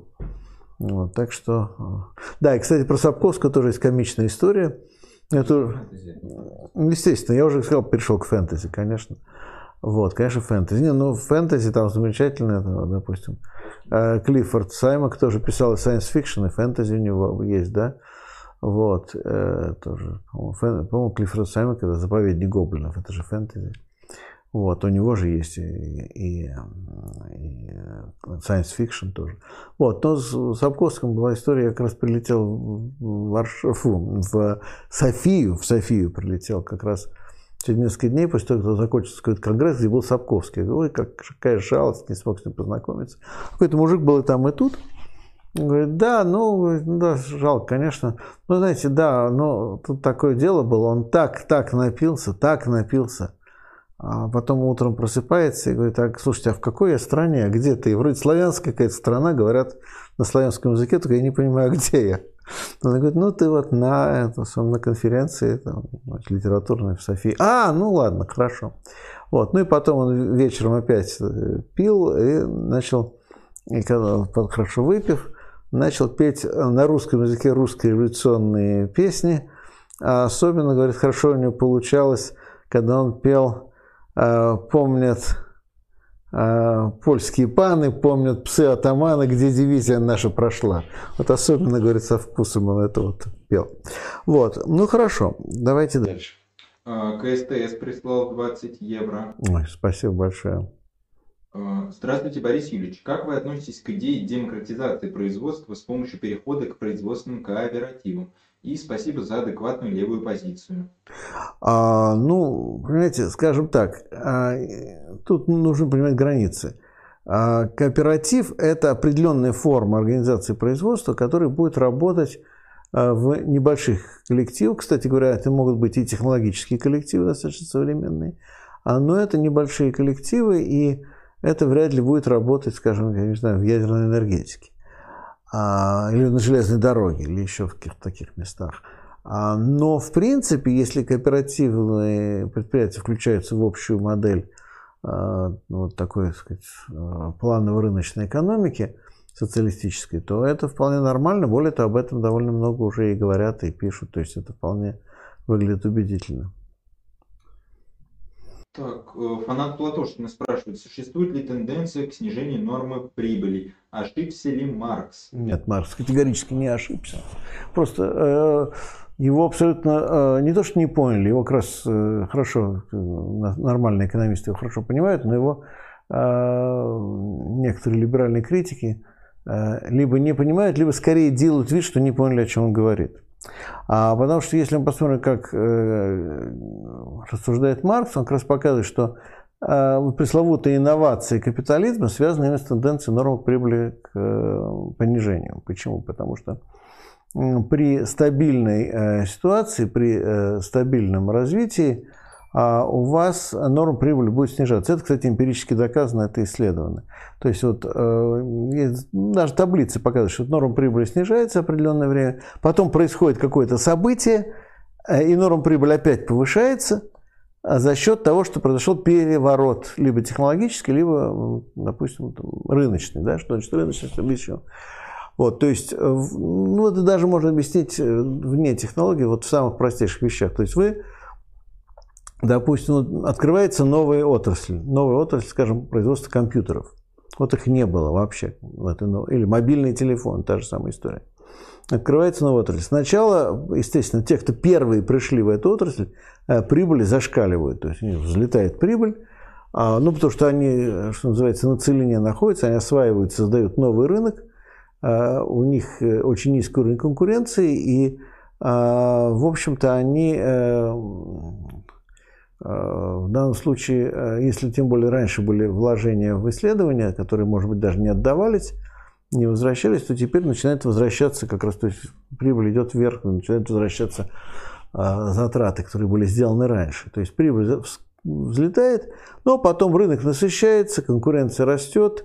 Дальше данная технологическая инновация постепенно тоже, как говорится, становится рутинной, рутинизируется. То есть понятно, что, ну, скажем, не можете бесконечно приращивать производительность. Даже если вы ее приращиваете, там, тех же процессоров, да, там, то каждый новый прирост он не дает такого эффекта, как, допустим, на первом этапе. Да? Когда, ну, помните, как люди, например, все, ну, помните или нет, как заменяли, да, процессор, да, там новый производительный процессор, все пошло к черту, нужно покупать новое оборудование. Сейчас вот уже где-то с поздних 90-х, 2000-х началось сопротивление покупатели, то есть люди говорят, а мне не нужен более производительный процессор, я, тем более, если, скажем, в игры не играю, а мне хватит уже того, что есть. Сроки замены оборудования сокращаются, ну, опять же, именно со стороны потребителя. Ну, с телефонами там специально приходится вдаваться в какие-то такие, что называется, технологические ухищрения, чтобы людей заставить почаще менять телефоны, и то мы замечаем, что потребители стали менее активно менять телефоны и так далее. Хотя айфону удается вот, все устраивать регулярно эти компании по заменам. Вот. Но к чему я веду разговор? Что у вас прибыль зашкаливает, потом начинает снижаться. И так вся экономическая система работает. Прибыль снижается, снижается, снижается. И вот это постоянное снижение прибыли приводит к тому, что капитал должен что-то придумать новое. То есть, либо создать новый рынок, либо новую технологию, новый продукт, либо, ну, например, захватить какую-нибудь страну. Тоже вариант, да, захватить страну, где не было рыночной экономики, вы внедряете там рыночную экономику, и там, соответственно, появляются прибыли, да, получается возможность извлечь прибыль. Ну, или, опять-таки, вот неолиберальные реформы. Допустим, раньше медицина у вас вся была в госсекторе, предположим, вы ее приватизируете, а, соответственно, в сегменте так называемых медицинских услуг начинает появляться прибыль. Там раньше вообще не было прибыли, сейчас она появляется. Да? Соответственно, прибыль подпрыгивает, ну, дальше опять та же самая история. То есть, потом сегмент этот насыщается, прибыль начинает падать. Ну, то есть, это абсолютно классика. Это, кто занимается математической экономикой, он может там показать большое количество таблиц и диаграмм, где все это просчитывалось, причем большие исторические периоды. То есть, поэтому это, почему у Маркса именно тенденция, да? То есть, тенденция нормы прибыли к понижению, когда тенденция доходит до какого-то предела, то капитал должен, что называется, вывернуться наизнанку, чтобы опять поднять прибыль. Но это делается уже за счет какого-то переворота технологического, политического, там, экономического и так далее. Помнится, вы раньше справно озвучивали не только вопросы, но и их авторов. Почему перестали? В них же местами был самый сок. Ну, отвечу я, да. Потому что мы решили, что не всех будем донатеров озвучивать, только от определенной суммы, во-первых. А во-вторых, у нас, возможно, получится озвучить больше вопросов от зрителей. Не только донатных, но и в чате, если мы не будем озвучивать имена донатеров и сумму, которую они нам прислали. Ну, имена, может быть, больше будем озвучивать, а сумму, ну, это уже не так важно. Да, если только человек специально не просит, напишите, что я прислал много денег. Да, спасибо большое. Ну, кстати, так и бывает.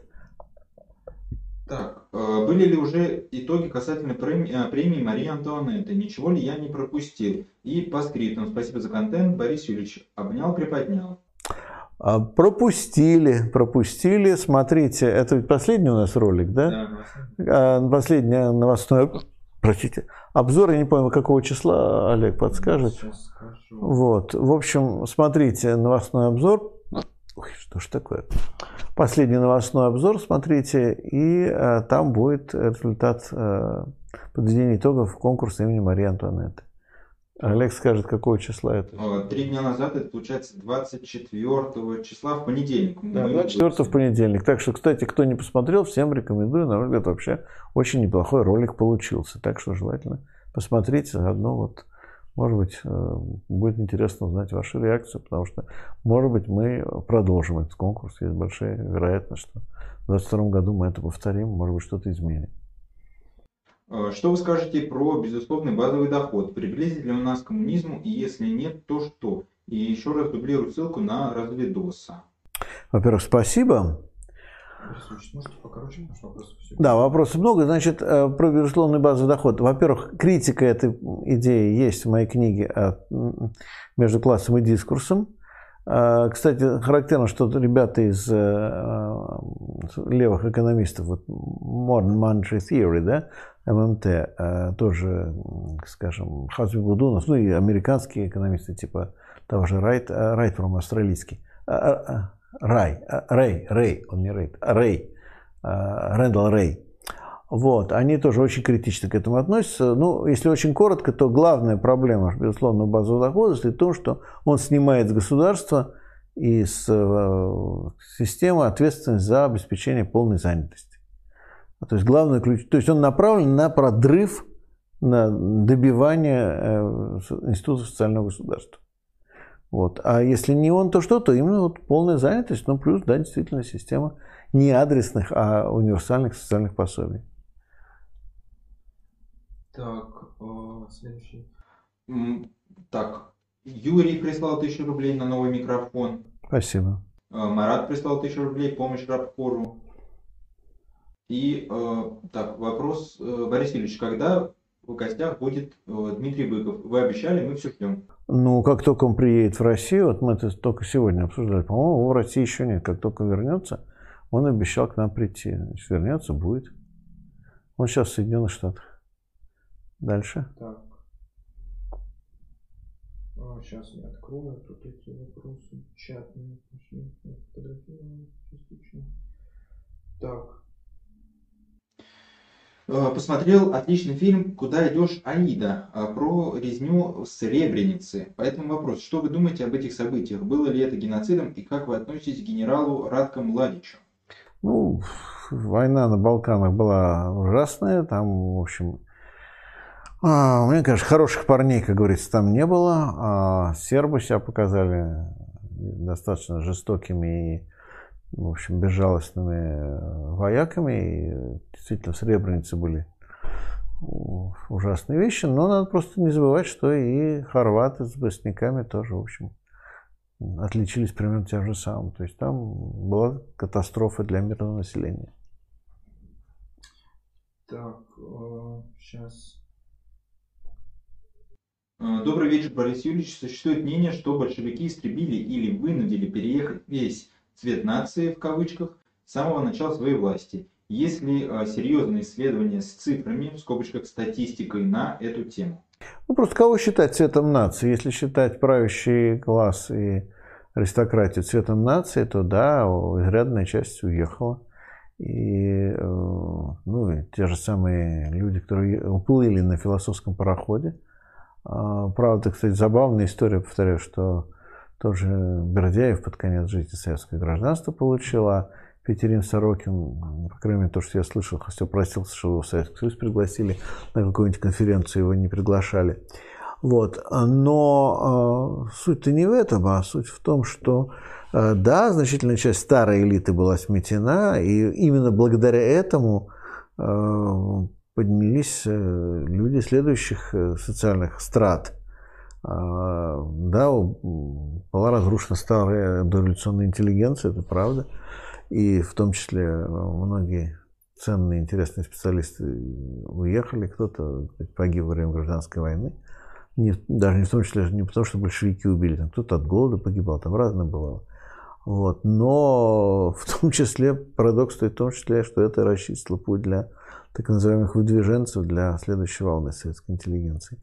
Тут очень показательная история. У Набокова, по-моему, в Даре есть такое место, что он пошел, купил советский шахматный журнальчик и читает, думаю, господи, какие тупые задачи. Какие тупые, примитивные шахматные задачи в советском шахматном журнале. Ну и, наверное, да, по сравнению с тем, что было до революции, задачи в советском шахматном журнале были слабенькие. Но именно вот эти более слабенькие, более простые задачи, которые были рассчитаны не на элиту, а на массового пользователя, создали массовое, опять же, увлечение шахматами, когда играли в шахматы чуть ли не на каждом дворе.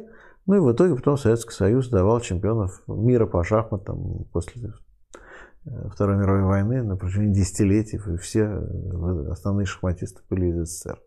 А вот, то есть Советский Союз работал очень просто, он брал, как говорится, количеством. Так, следующий вопрос. Так, вы уже немного сказали про Джереми Корбина, поэтому я не буду, в общем, часть основную зачитывать, но тут вот часть вопроса. Не пора ли Корбину создать свою партию и разойтись с лейбористами? Английская политическая система устроена таким образом, что если вы создадите третью партию, то, по крайней мере, первый эффект будет тот, что лейбористы потеряют совсем голоса, а власть останутся консерваторами. Ну, так вот устроено это first past the post system. Но, кстати говоря, вот любопытный вопрос, который задавали, в том числе английские политологи, что-то интересно, до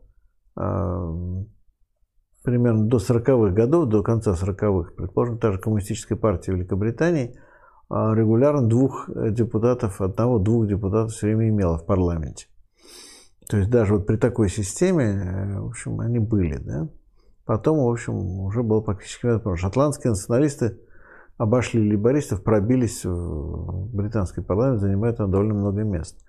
То есть, в принципе, это сделать можно, но риск очень велик. Вторая вот эта система, где победа решается простым большинством, приводит к тому, что третью партию очень трудно организовать, хотя, повторяю, легче, чем в США, где вообще вот только либо республиканцы, либо демократы, и никому третьему пробиться пока вот не удавалось.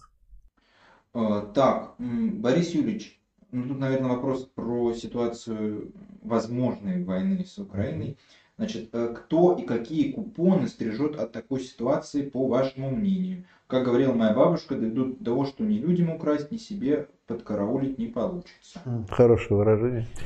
Ну, понимаете, есть такая еще вопрос, будет ли война. Был такой старый еврейский анекдот, что Соломон Абрамович, а будет война? Ой, Моня, войны не будет, но будет такая борьба за мир, что камня на камне не останется. Вот, это вот примерно так. Но я думаю, что, ну, во-первых, конечно, те, кто производит оружие, боеприпасы и так далее. Пропагандисты, понятное дело, что ставки повышаются, они получают свой гешефт. Может быть, стабильно, но получают. Но главное, мне кажется, все-таки это именно отвлекающий маневр, чтобы мы говорили не про пенсии, не про цены, не про разбитые дороги и так далее, что мы говорили, а вот будет ли война. Я думаю, что вот это все-таки главное здесь в этой истории. Сейчас зрителям отвечу так. Угу. Следующий вопрос. Борис Юрьевич, как вы относитесь к теории о том, что взрывы домов в 1999 году были организованы российскими спецслужбами, чтобы поднять рейтинг Владимира Путина? Ну, во-первых, я тогда брал большое интервью у ныне уже покойного Антона Сурикова, отставника ГРУ, который изложил, в общем, свою версию. Я, собственно, эту версию тогда опубликовал в «Новой газете». Суриков, который лично, как он, по крайней мере, утверждал, лично завербовал Шервани Басаева и повторял, что Шамиль Басаев тоже был завербован ГРУ еще в Абхазии. Они оба были завербованы в Абхазии, а Суриков, собственно говоря, занимался вот этими специальными операциями в Абхазии во время Абхазо-Грузинской войны, где Россия создала чеченский батальон, якобы неконтролируемые из России, потому что Чечня была в то время как бы независимая. То есть вот роль их тамнетов играли именно чеченцы. Тот самый батальон Басаева, с которым работал все тоже Суриков. И вот он утверждал, что Шервани Басаев имел прямое отношение к взрывам, но действовал он не от себя, а, так сказать, ну, даже не по заказу российских спецслужб, а по заказу определенных кругов в России. Ну, конкретно, опять же, он называл людей из тогдашней президентской администрации. Опять-таки можно полезть в старые публикации в «Новой газете» и все это найти. Ну, Суриков уже с тех пор умер, поэтому спросить его невозможно. То, что он мне сказал, я это публиковал. Ну, и я, честно говоря, считаю, что он мне сказал правду. Я думаю так. То есть, причастность была, заказ из России был, но исполнителями все-таки были действительно чеченцы. Ну, кроме, естественно, истории с сахаром в Рязани. Вот. Но заметим, что там ничего и не взорвалось в итоге.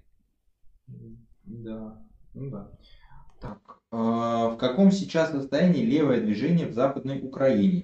И есть ли оно там вообще, и присутствуют ли у него перспективы? Ну, мы встречались с людьми из Западной Украины, которые там вели какую-то активную деятельность до 2014 года. С тех пор как-то они либо ушли на дно, либо спрятались, либо перестали быть активными. Так что сейчас вроде бы даже и следов нет, но до 2014 года они там были. И, возможно, ну, я не знаю, не скажу, что в подполье. Я думаю, скорее всего, они загнаны в такое подполье, что даже, в общем, не высовываются оттуда. Но вполне возможно, что если ситуация изменится, они снова вылезут. Так, следующий вопрос. Воронежский хлопок, типа работа СБУ. Кеннеди тоже их работа очевидна. Теперь все будет делом рук всемогущей СБУ. И когда оппозицию к ним наконец привяжут? Ну, это такой вот, я понимаю, что вопрос это скорее такой риторический, да. Ну, сейчас что угодно, да, легко будет списать на СБУ, это очень, ну, а на Украине все может быть списать на ФСБ, очень удобно. Так, кстати, а взрывы у нас теперь хлопком называются. Так, Борис Юрьевич, пригласите, пожалуйста, Владимира Котлярова из группы ПФ, либо Рустема Булатова из группы Люмен. И кого из музыкантов сами бы хотели пригласить на эфир Раппорт? Ну, к сожалению, очень плохо в музыке разбираюсь, современной, по крайней мере. А, знаете, тех людей, которых я бы пригласил из прошлого, так их только машиной времени доставить можно. Ну, вообще про группу Люмен, да, но я знаю группу Люмен, конечно. И, да, наверное, было бы интересно, просто связи с ними нет вообще, конечно. Люмен, да, интересно, ребята. Про вторую группу я просто не знаю. Я тоже. Так, следующий вопрос. Сейчас. Сейчас я найду его. Вот, нашел. В Буркина-Фасо и Мали машут флагами Российской Федерации. Во многих странах Африки активно действует ЧВК Моцарта. Я не знаю, возможно, это шутка. Это шутка. На правах, да, имеется в виду. Может, другое название ЧВК? Нет, да, это шутка просто. Значит, ЧВК Вагнера. Олигархи обзаводятся колониями для спокойной старости в случае утери власти в Российской Федерации? Ну, я этого не исключаю. Я, по-моему, на этот вопрос даже уже ответил в ВКонтакте сегодня. Я этого не исключаю. Да, я думаю, что они какую-то свою клиентелу там создали. Хотя страны неожиданные, потому что ну, то же самое Мали, допустим, там... До сих пор не были очень заметны эти все ребята, но, может, я что-то не знаю. Так. Борис Юрьевич, не подскажете издания или иные ресурсы, которые платят за тексты?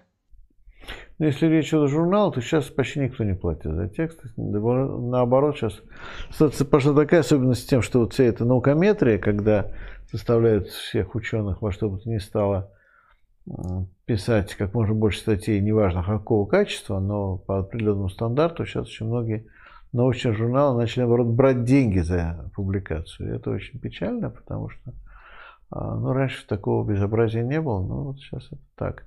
Кто платит за тексты? Ну, в принципе, вот, эксперт платит за тексты, но туда не так легко попасть. Больше даже не знаю, мне вот больше никто, по-моему, не платит за тексты. Так, Трамп недавно во время игры в гольф на видео назвал себя 45-м и 47-м президентом одновременно. Является ли это раздвоением личности или он уже подсидел Байдена на посту президента? Ну, Трамп точно собирается баллотироваться. Хотя, конечно, возраст уже немножко не очень.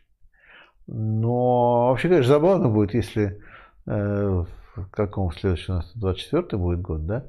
Если в 24-м будут президентские выборы, ну да, президентские выборы, вот, возьмут и выйдут на выборы, допустим, опять Трамп и Берни Сандерс. Было бы смешно. Вот. Но в любом случае Трамп баллотироваться собирается. Тут есть еще интересный сюжет, непонятный, что Трамп грозился, что если республиканцы его не выдвинут в следующий раз, то он создаст собственную партию, патриотическую партию, и тогда, значит, он всем покажет. Было бы любопытно посмотреть. Redneck. Да, партия Redneck. Это будет круто. Так, Борис Юрьевич, следите ли вы за попытками провести референдумы в Российской Федерации? Эко-референдумы, референдумы по QR-кодам и прочие референдумы. Ну, слежу, но, в общем, российское законодательство специально сделано так, чтобы не дать возможность проводить референдумы, а уж избиркомы и соответствующие структуры построены так, чтобы даже если все можно сделать, все равно будет сделать нельзя. Поэтому на практике это сделать невозможно, но сам процесс сбора подписей, агитации и так далее, он действительно становится довольно интересным. Так, прокомментируйте сегодняшнюю новую перестрелку на границе Киргизии и Таджикистана. Будут ли они воевать по-серьезки? И расскажите про энергосбой в Средней Азии, который тоже был недавно. Ну, знаете, я все-таки не специалист по Средней Азии. Надо бы кого-нибудь позвать, кто в этом больше разбирается. И, наверное, более того, не просто надо. Мы позовем кого-нибудь такого. это будет сделано, и тогда просто компетентно будет, ну, можно будет задавать вопросы, компетентно получать ответы, потому что, ну, я же не по всему специалист, вот я фантазировать не хочу, честно сказать. А вот как просьба, что нужно по Средней Азии стрим провести, это принимается и обязательно будет сделано. То есть нужно найти подходящий эксперт, но мы поищем. Так, вас благодарят, Борис Юрьевич, за эфир с Михаилом Светлым. Если надумаете встречаться регулярно и по насущным темам, это будет лучше, что могло случиться с Полит-Ютьюбом. Ну, спасибо. Я думаю, что можно. Можно. Знаете, как эти говорят, можем повторить, да? Вот. Главное, чтобы Михаил согласился. Ну, я думаю, что... Долговременно. Вот, да. Так, а как относитесь к Андрею Коряковцеву? О, Андрей Коряковцев – это очень грустная история. И длинная, к сожалению, я знаю, что времени у нас не так много, поэтому долго обсуждать не могу, но мы же его достаточно много приглашали, он писал в «Рабкор» и в журнал «Левая политика», он писал, пока журнал выходил. Ну, мне кажется, что у Андрея как что-то случилось, потому что ну, человек просто поменял взгляды на противоположные, по сути дела. Причем, что любопытно, в таких случаях человек вот изменил взгляды на совершенно другие, но при этом все время говорит, что это я-то все время вот держусь своего взгляда, вот все вокруг меня. Знаете, вот я, только лейтенант идет не в ногу, вся рота идет не в ногу, да, вот только он идет в ногу. Вот, то есть, что случилось с Коряковцем, это отдельная тема, я переспекулировать не могу и не хочу, и какие-то там предположения, которые для него оскорбительны, я, естественно, делать не буду. Вот. Но человек очень резко и быстро изменился и стал таким вот ярым путинистом, хотя был вполне себе левым и оппозиционным. Так, Борис Юрьевич, смотрели ли вы фильм «Любите меня, пожалуйста» о Анастасии Бабуровой? Если не смотрели, то обязательно посмотрите. Посмотрю, и хорошо. Как вы считаете, сколько России осталось до фашизма? Нет, я как раз не думаю. Знаете, вот есть известная формула, почему в России фашизм не пройдет, потому что ничего не пройдет. А вот шутка шутками, но я в этом глубоко уверен, что российское общество... Сейчас оно, то есть в нем могут зародиться совершенно чудовищные монстры, но чтобы эти монстры овладели всей, так сказать, общественной жизнью, в это я не верю. Она просто слишком сложна для этого. Ну а фильм я, наверное, да, должен посмотреть, конечно, потому что я хорошо знал и Маркелову, и Бабурову. Была годовщина. Самое ужасное, что как раз мы с Маркелом в этот день назначили встречу на вечер. И вот сидели, а он хотел тоже перейти в «Рабкор». Тогда в «Рабкоре» были немножко, ну, в сайте, на сайте были еще там какие-то ресурсы, даже могли немножко платить тогда. Вот, и мы сидели, все звонили, а что-то он не снимает трубку. И вот потом выяснилось, что случилось. Так, Борис Юрьевич, какой, по вашему мнению, самый лучший правитель и самый худший правитель в Российской империи? Видимо, Советский Союз здесь не учитывается. Ну да, в Российской империи лучший и худший. Да. Худший, с худшим понятно, это Александр III, который был самый никчемный, реакционный и... такой застойный одновременно. Ну, кроме того, еще алкоголик был, в общем, похоже, что помер, видимо, от злоупотребления спиртными напитками. Ну, вот, то есть с худшим более-менее все понятно, хотя тут претенденты есть еще, там какая-нибудь Анна Иоанновна может претендовать. Вот. А с лучшими сложнее, потому что вот критерий того, кого считать лучшим, например, успешным, ну, Петр Великий, наверное, все-таки самый успешный. А мне, в общем, ну, и песня Екатерина Великая тоже, опять же. Но есть одна вещь, что с точки зрения гуманности был один только правитель, ну, Александр II, более-менее, неплохо. Да, то есть Карамора, да, там вампиром показан. Вот.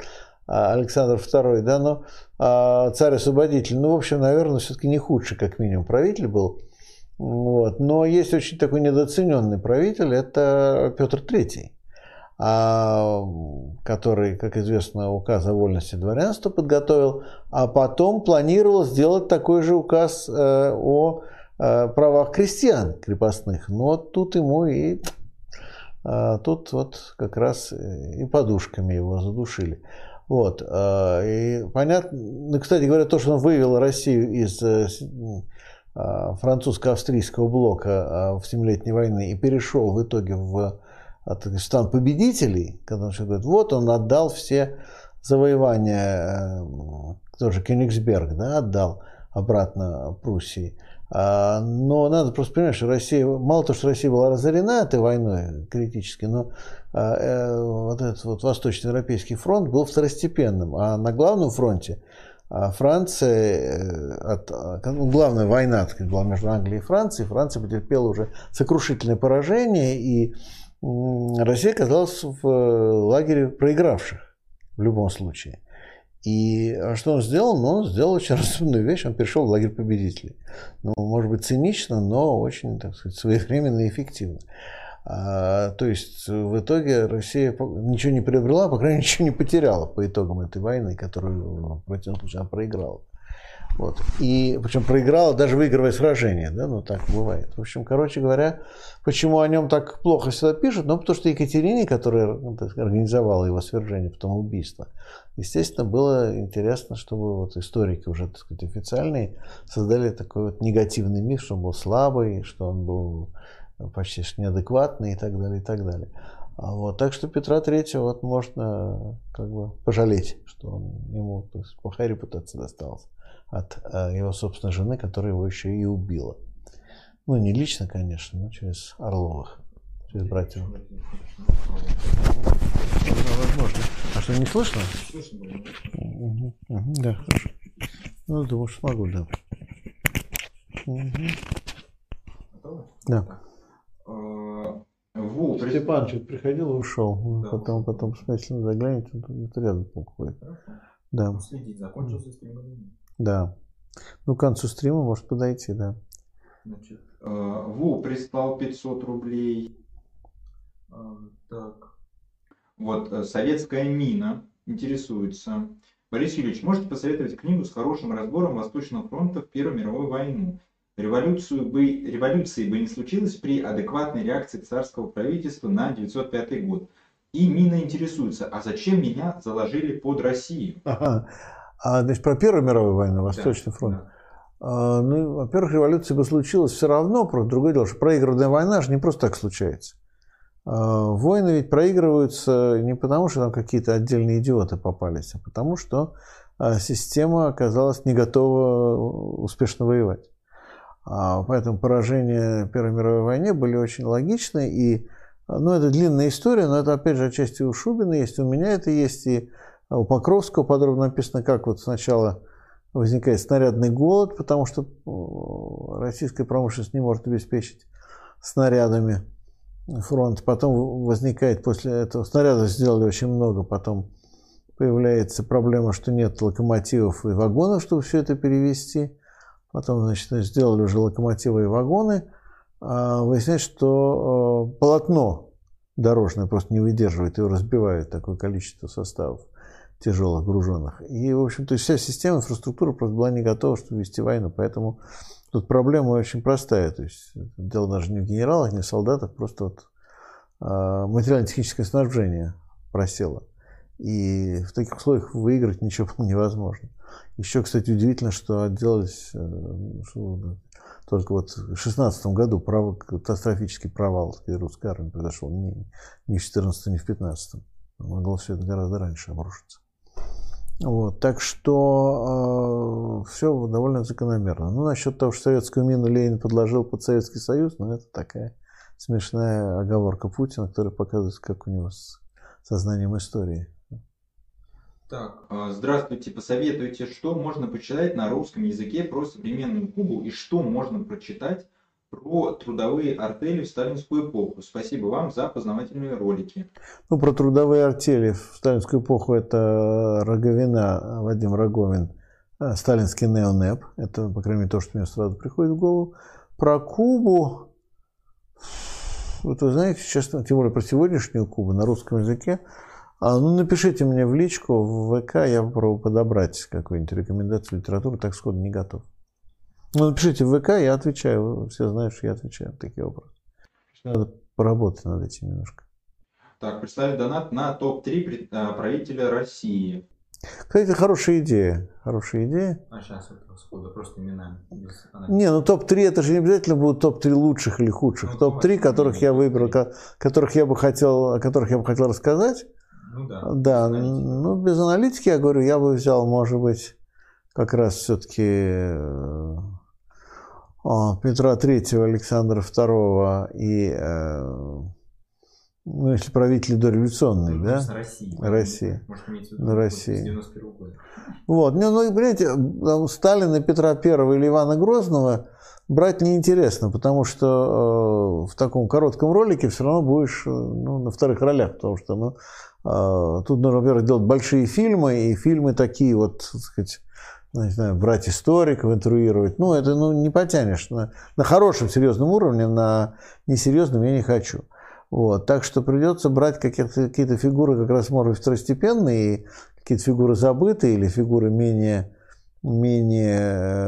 раскрученные, как говорится. Ну, я бы тогда, наверное, взял бы какую-нибудь Анну Иоанновну, Петра III и Александра II, например, из русских царей. Вот, может, кого-то из князей Рюриковича можно отдельно взять. Вот, может, Скуратов, да, но он все-таки не правитель был. Он был. Вот, ну, фигура, конечно, своеобразная. Кстати говоря, дом Малюта Скуратова стоит до сих пор в Москве. Это здание ГИТИСа сейчас. Так, зачем опять поднимается вопрос тела Ленина? Я уже давным-давно сказал, что надо делать, чтобы никто не ныл по поводу мумии, сделать саркофаг непрозрачным, как у Наполеона. И это будет уважение к Ленину. Ну, кстати, вполне разумно. Более вы будете смеяться, но я тоже это говорил. Вот. Так что эта мысль многим пришла в голову. Но еще раз говорю, мавзолей – это гробница. Тело должно лежать в гробнице, в склепе, так сказать, там, где полагается ему находиться. То есть он находится именно там, где ему нужно. Так, ну а почему раскручивать эту тему, это то же самое. Давайте не будем говорить об экономике или коррупции, а будем говорить о том, выносить, не выносить тело Ленина. Ну, это классический отвлекающий маневр, но именно поэтому, кстати, тело Ленина не вынесут из мавзолея, потому что, ну, как только это сделают, то, соответственно, пропадет такая замечательная тема для дискуссии. Да и к тому же упоминания в СМИ высказываются еще. Повышаются, да. И рейтинги. Да, да, рейтинги, конечно, да. Так, вы говорили, что стягивание войск к границе может привести к реальной войне из-за роковой ошибки или разгильдяйства. А смогут ли они остановить ее быстро и разойтись? Кстати, тоже хороший вопрос, то что один из возможных сценариев это, что постреляли дней 5 вдоль границы, постреляли, побросали друг в друга бомбы. А потом подписывают соглашение о прекращении огня, но это все останавливается. Но это в сложившейся ситуации в России будет воспринято скорее как поражение. Опять-таки, именно потому, что тут не надо кричать, что мы Украину разгромим за 4 дня. А если вы за 4 дня ее не разгромите, то все скажут, а где же ваша обещанная триумфальная победа? Вот, поэтому такой вариант очень возможен, это будет для Путина нехороший вариант. Так. Следующий вопрос. Так, сейчас. Борис, в чем смысл Германии вводить санкции против Северного потока, если он строился по договоренности с ними? Разве они не должны радоваться завершению стройки и уже одобрить его ввод в эксплуатацию? Ну, во-первых, несколько моментов. Во-первых, сменилось правительство. Что более важно, сменилась конъюнктура. Сменилась энергетическая политика в Германии. То есть, почему такие большие проекты всегда очень проблемны. Но есть одна вещь, которую упорно у нас не говорят. Она очень простая. Все санкции направлены против Северного потока-2, который еще не вошел в строй. А есть Северный поток-1. Никто не собирается его останавливать. Почему? Потому что Германия прекрасно обеспечена уже Северным потоком-1. Северный поток-2 не для Германии. Это газ, который через Германию пойдет в другие страны. И Германия останавливает Северный поток-2, который на самом деле предназначен для других стран. То есть, соответственно, Германия ничего не теряет. Вернее, они могут терять упущенную выгоду, но это другая история, потому что тут тоже все, так сказать, палка о двух концах. Потому что сейчас Германия себя обеспечивает Северным потоком-1, а часть газа немецкие концерны энергетически перепродают по спекулятивным ценам в другие страны Европы. Причем у меня есть подозрение, что с «Газпромом» они делятся этими спекулятивными заработками. Если пойдет «Северный поток-2», то вполне возможно, что наоборот возникнет перепроизводство. То есть цены упадут. И еще неизвестно, выиграют они или проиграют. То есть, может быть, если упадут цены, то возможность спекулировать вот этими излишками, которые уже сейчас в Германии есть, пропадет. И в этом случае, наоборот, они могут даже либо проиграть, либо, может быть, не проиграть. Но, в общем, для них «Северный поток-2» не является такой привлекательной историей. То есть, в общем, немецкие концерны как раз заинтересованы в текущей ситуации, когда Южная и Центральная Европа замерзает, а они могут перепродавать газ втридорога. Так, тут пишут зрители, что Быков в России уже. Ну, тогда будем ему дозвониться. Буквально завтрашнего дня, обещаю. Так, тут вот дядюшка Шнюк, он написал про Ленина и дальше продолжает писать. Мавзолей внесен в реестр культурного наследия федерального значения и список ЮНЕСКО. В соответствии с законом, все, что касается интерьера мавзолея, должно решаться через экспертизу людьми с архитектурным и историческим образованием, такими как я. Ну да, конечно. Так, вот пишут, что он уже на «Эхе Москвы» из студии выходил на эфиры. Ну хорошо, значит, надо с ним созвониться. Я вот помечу себе, что значит он в Москве уже. Так, Олег, мне задайте вопрос, посмотрите, Степан не подошел тут где-нибудь поблизости, потому что я вижу, в комнате его нет, но, может, зрители хотели бы снова увидеть. Если он рядом где-нибудь, если рядом нет, то тогда... Короткий вопрос, поэтому следующий. Да, да. Борис Юрьевич, читали ли вы книгу «10 дней, изменившие мир»? «10 дней, которые потрясли мир», наверное, имеется в виду. Рида, ну, конечно, читал, но... Да. Ну, отличная книга, отличный пример такой вот революционной публицистики. Хорошая книга. И, кстати говоря, интересно, что это в советское время была одна из... Да, Рида это был один из немногих авторов, который оставался в доступе, его не запрещали, не убирали в спецхран, потому что считалось, что такая... классика прославления Октябрьской революции, написанная революционным, так сказать, левым американским публицистом, журналистом. Поэтому, соответственно, эту книгу продолжали во всех библиотеках выдавать и так далее. А при этом Степан спрятался. Да? Ну ладно, спрятался, значит, тогда не будем кота принуждать. Кота принуждать нельзя, есть такое правило. Вот, в общем, а там было хорошо написано про Троцкого. Ну, значит, соответственно, раз написано про Троцкого хорошо, то, значит, вроде должны были изъять, но ее не изъяли. Вот, это было такое исключение в советской библиотеке. Так, вчера в США на пенсию ушел член Верховного суда. Сможет ли Байден утвердить новую кандидатуру в этот важнейший орган, учитывая, что у него минимальное большинство в Сенате и разногласия в партии?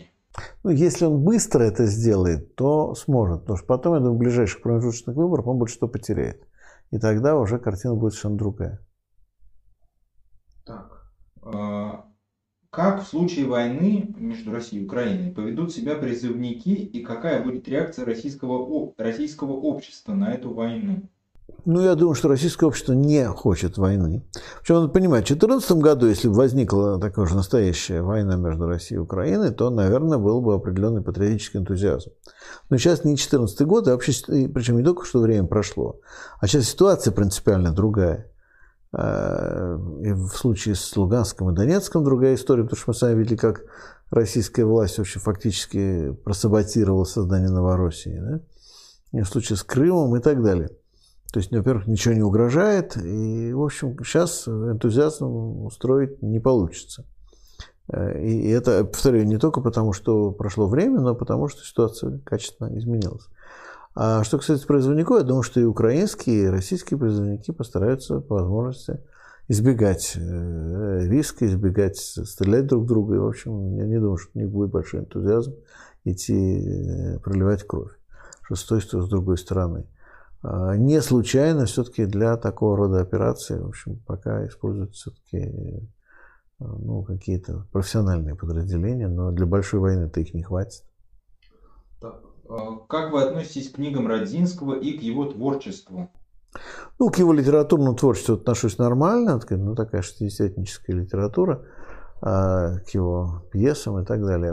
А к его исторической прозе отношусь плохо, потому что это очень поверхностно и как-то поверхностно, неубедительно и не глубоко, скажем так. Я понимаю, что есть такая историческая публицистика, которая может быть очень хорошо написана. Историческая публицистика бывает хорошая, а Родзинского, прилетел Степан, Родзинского, это не самые лучшие образцы исторической публицистики. Степ, пришел Степ. Так что к исторической публицистике отношусь плохо. Пришел послушать про Родзинского. Именно про Родзинского, да. Так, следующий вопрос. Борис Юрьевич, что вы думаете о теории элит Мозга и Паретто? История – это циркуляция элит? Это важный вклад в социологию, безусловно. Но, на мой взгляд, он достаточно односторонний, тем более, что они вопрос именно ставят об элитах, а не о классах. Да? Понятно, что внутри классов существуют свои элиты, и это, собственно, Паретто особенно показывал, как, так сказать, элита существует в той же социал-демократии. Но в целом, конечно, если всю социологию социальных конфликтов, социальной дифференциации свести к истории элит, то это будет упрощение, такое вульгарное упрощение. Поэтому это важный вклад в социологию, но просто не надо его переоценивать. Степан что-то сегодня не настроен. Так, тут вопросов много, поэтому... Давайте быстро пройдем. Вопрос. Борис Юрьевич, был ли на самом деле голод в США в 30-х годах и каковы жертвы этого голода? Кризис был. Опять же, надо спрашивать американистов. Прочитайте Стейнбека «Гроздья гнева». Там показано, что люди в очень плохом состоянии. В общем, очень все плохо, но насколько это был масштабный голод, можно ли сравнивать с тем, что происходило у нас во время коллективизации, я думаю, что, опять же, это вопрос к специалистам. То, что там было очень тяжело во время Великой депрессии, и то, что люди реально могли голодать, в каких случаях, это да, но сопоставимы ли масштабы, это как бы с Шубина, наверное, надо спросить, он лучше знает. Тут дальше серьезный вопрос, но он тоже коротко прошу. Можно ли на периферии капитализма построить полноценный социализм? И какие факторы нужно соблюсти, чтобы не повторить ошибок Советского Союза? Социализм все-таки может возникнуть как новая мир-система, как глобальная система в конечном счете. А прогрессивные социалистические реформы в периферийных странах провести можно, и они могут зайти достаточно далеко и могут стимулировать развитие социалистических преобразований уже в других странах, в том числе в странах центра. Так, следующий вопрос. Борис Юрьевич, прокомментируйте последние скандалы вокруг главы Чечни Рамзана Кадырова, его спор с ингушами, похищением жены судьи, также высказыванием по поводу этой жены и самого судьи, и их детей, и причем достаточно в грубой форме он по поводу них высказывался. И того, что он заявил, что от России Чечня получает порядка 300 миллиардов рублей, без этих вливаний они бы и месяца не прожили. Про последнее я скажу, что он, я думаю, сказал правду. Другое, что значит месяца бы не прожили? Прожили бы, но тогда надо совершенно по-другому работать. Не то, что они не хотят, я про чеченцев ничего плохого не хочу сказать, просто экономику-то нужно по-другому организовать, чтобы она работала, а не просто прожирала эти средства. А так, Кадыров чувствует себя полноправным и абсолютно неподсудным, неподзаконным ханом, или эмиром, или каким правителем, короче говоря, суверенного княжества, и соответствующим образом себя ведет и считает, что Москва обязана его поддерживать, чтобы он не делал, потому что уже кто от кого зависит, скорее всего, он считает, что Кремль от него зависит, а не наоборот. А как вы считаете, почему тогда Кремль его не хочет усмирить? Ведь даже вот Я думаю, что Кремль не сможет его усмирить так просто. Они же, ведь, во-первых, позиция... Да. Нет, но позиция Кремля же такая, поддерживать любого мерзавца, если он у власти.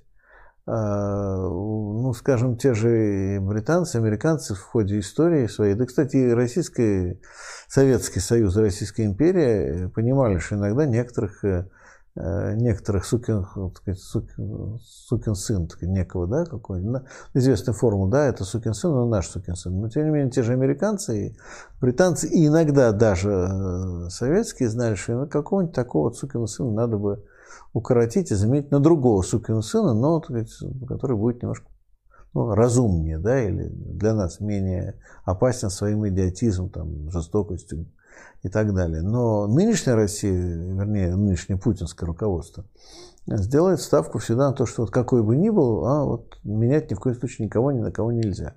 Никакие перемены, это же идея, вся философия Кремля сейчас. Любые перемены недопустимы, любые перемены к худшему.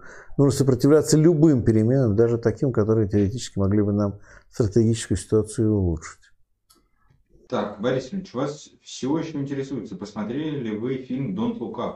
Посмотрел. Отличный фильм, замечательный. По-моему, даже я про него уже говорил несколько раз. Блестящий фильм, который показывает, как вот система парализует любую инициативу, любую попытку действительно что-то сделать, решить какую-то проблему.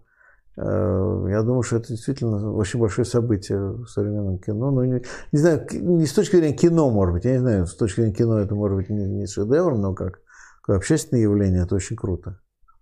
Так, несколько раз упоминался Суслов.